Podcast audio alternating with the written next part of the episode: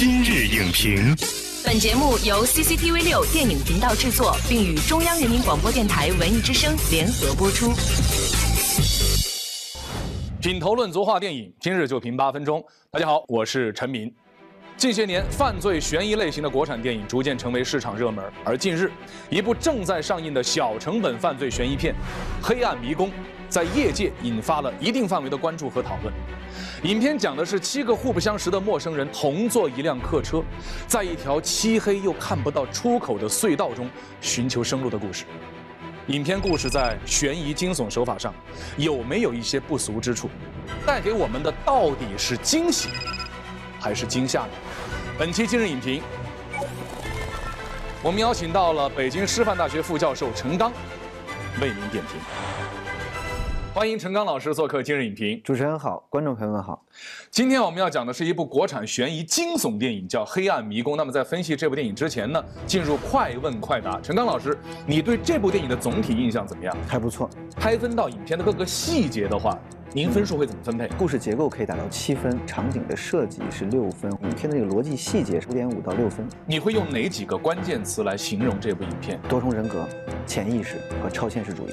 谢谢陈刚老师，快问快答结束。那么刚才呢，陈刚老师啊，对这部影片呢，还算是有一个比较高的评价。不少观众呢也在关注这部电影。一些人认为片中的隧道啊、密室等场景的布置颇为用心。陈刚老师对此是怎么看的？进入隧道之后，这个开始无限的循环隧。到那个灯一晃一晃的从眼前晃过的时候，这种对于空间上的这种不断的重复和时间的无法去感知这种流逝感，其实会让我们造成一种心理上的这种压抑和紧张感。包括他那个小屋的布置啊，就是非常欧范儿的红色的皮沙发，然后放着电唱机，但是那边呢又有一个非常中式的梳妆台。一个永远处在同一天的日历，你不觉得非常诡异吗？对，它其实就是道具设计，它是很有风格化的。比如说车突然落了很多灰，然后呢，桌子上方便面变臭了，然后水变质了，这其实都代表一种时间的流逝，让我们感受到这种超现实主义的这样的一个艺术元素，就是反我们的这种理性逻辑。它其实更多展现的是梦境里边的幻象。嗯，我觉得这是让我。感到惊喜的一个地方，这个死循环，它的复杂程度远远超乎我的想象。刚才我们谈到了超现实主义，对。另外一些观众呢，则关注到了影片提到的多重人格，认为这种设定有趣而且烧脑。陈刚老师能不能解释一下什么是多重人格？它在电影当中有什么样的寓意？多重人格其实是就是说一个人他可能有几重人格，在不同的情境和需求下。他会有不同的人格出来，来主导他自己的这样的一个身体。这个片子里边，其实我们看到，比如说那个工程师代表了理性的他，嗯，然后那个周周代表最本真和善良的他。所以每个这个人格都有一个对应的角色。我觉得这个是设计是比较高级的，就是我们在这个《致命 ID》这个好莱坞电影里面是看到了相同的设计。是，包括一些国产的影片，你比如说《你好，疯子》里边，包括像刘青云的《神探》当中，也是他一个人拥有七个人格，有男有女的。那这个职业也不一样，他这个表现其实是比较简单化的。你像这个片子里面，其实它是很复杂的。而影片的后半段，就聂远最后自杀的时候，他那个黑暗人格也灰飞烟灭了。对，所以这个片子它应该是一个七重人格的人和一个双重人格的人，然后在一个虚拟的隧道当中相遇了。对，这个片子有意思的地方就在这儿，我们会看到它其实人与人之间那种人性之间的博弈，在面对绝境的时候，这个黑暗的自己和善良的自己这种对抗关系一下就表现出来了。那么在一开始的话呢，你给这部影片贴了三个标签，我们已经讲了其中的两个，就是超现实主义和多重人格。除此之外，刚才呢您也提到了精神分析的关键词，这也是很多观众感兴趣，但是又不太理解的地方。那您能不能够为我们进行一下梳理？在这个弗洛伊德精神分析里边，其实人的这个意识分成三个方面，一个前后的潜意识，一个潜水的潜潜意识，还有个意识。像在一个屋子里边，一个大厅里边，我们有心理冲动出去的这部分意识，我们叫前后的潜，叫潜意识。然然后，我们那些被压抑或是永远隐藏在心里最深处的，是潜意识，潜水的潜。对，比如说聂远，他发现他妻子的心理出轨的这样的一个冲动或者是一个反应的过程，都变成了他的一个心结，也变成他自己跟自己是否解救他妻子，是否找出来这个罪犯的这个主导人格，这个是他纠结的过程。而他所有的这个动机都来自于他的潜意识，他潜意识中间对于他妻子的潜意识的这样的一个心结。其实就是这个导演的功力或者编剧的功力。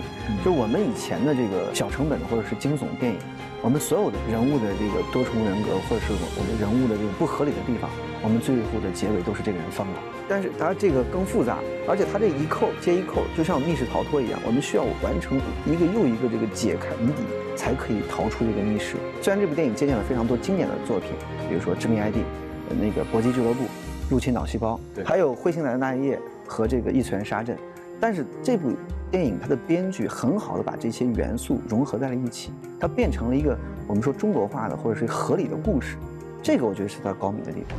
黑暗无处不在。你往哪儿走啊？刚才我们说了很多本片的优点，除此之外，影片还有哪些可以进一步提升的地方呢？它在演员的表演上是有很大缺陷的。这部电影其实它其实讲的是人性之间的博弈，所以那个人的内心戏要比他表面的东西更多。所以这些演员在这个承载这些角色的时候，他会稍显吃力一点。我觉得你说到点子上了，就是演员确实是一个问题。